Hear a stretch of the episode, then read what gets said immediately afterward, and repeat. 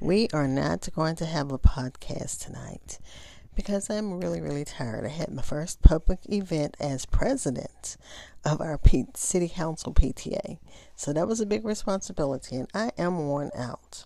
But I do want to share what today's scripture would have been. It came from, it comes from, and it will come from, again, the book of Romans. We're in chapter 8, looking at verse 28. And this one talks about how all things work together for good. And I don't want to um, be so tired that I don't explore the word correctly. Because just reading the commentaries, there's a lot in here. Especially when I looked at, uh, not Benson, Barnes, I think. When I looked at Barnes, he starts out by saying, let me see if I can get to him again. Nope, it wasn't Barnes. It was, it wasn't Benson. Who was it? Those are my two favorites, as you can tell, Barnes and Benson. But, um, but and they all have so much to say about the scripture. This is how important it is. It was according to Matthew Poole's commentary.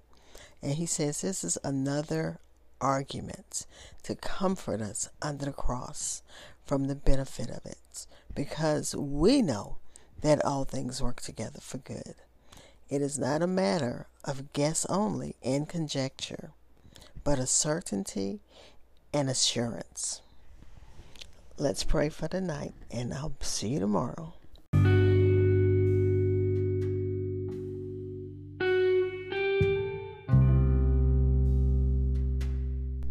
Father, we thank you. We thank you for a good day.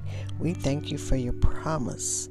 As Matthew Poole says, this isn't a guess, it's not a conjecture.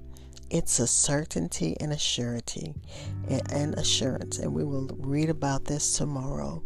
So, Father, we thank you for your word, praying for those who need you in a special way, and thanking you in advance for answered prayers. Amen.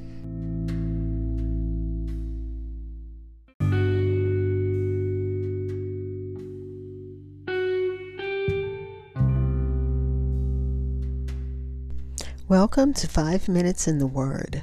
This is your daily podcast, which spends a few minutes exploring God's Word.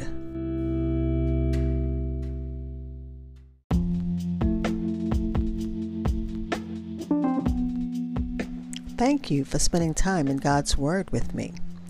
Be blessed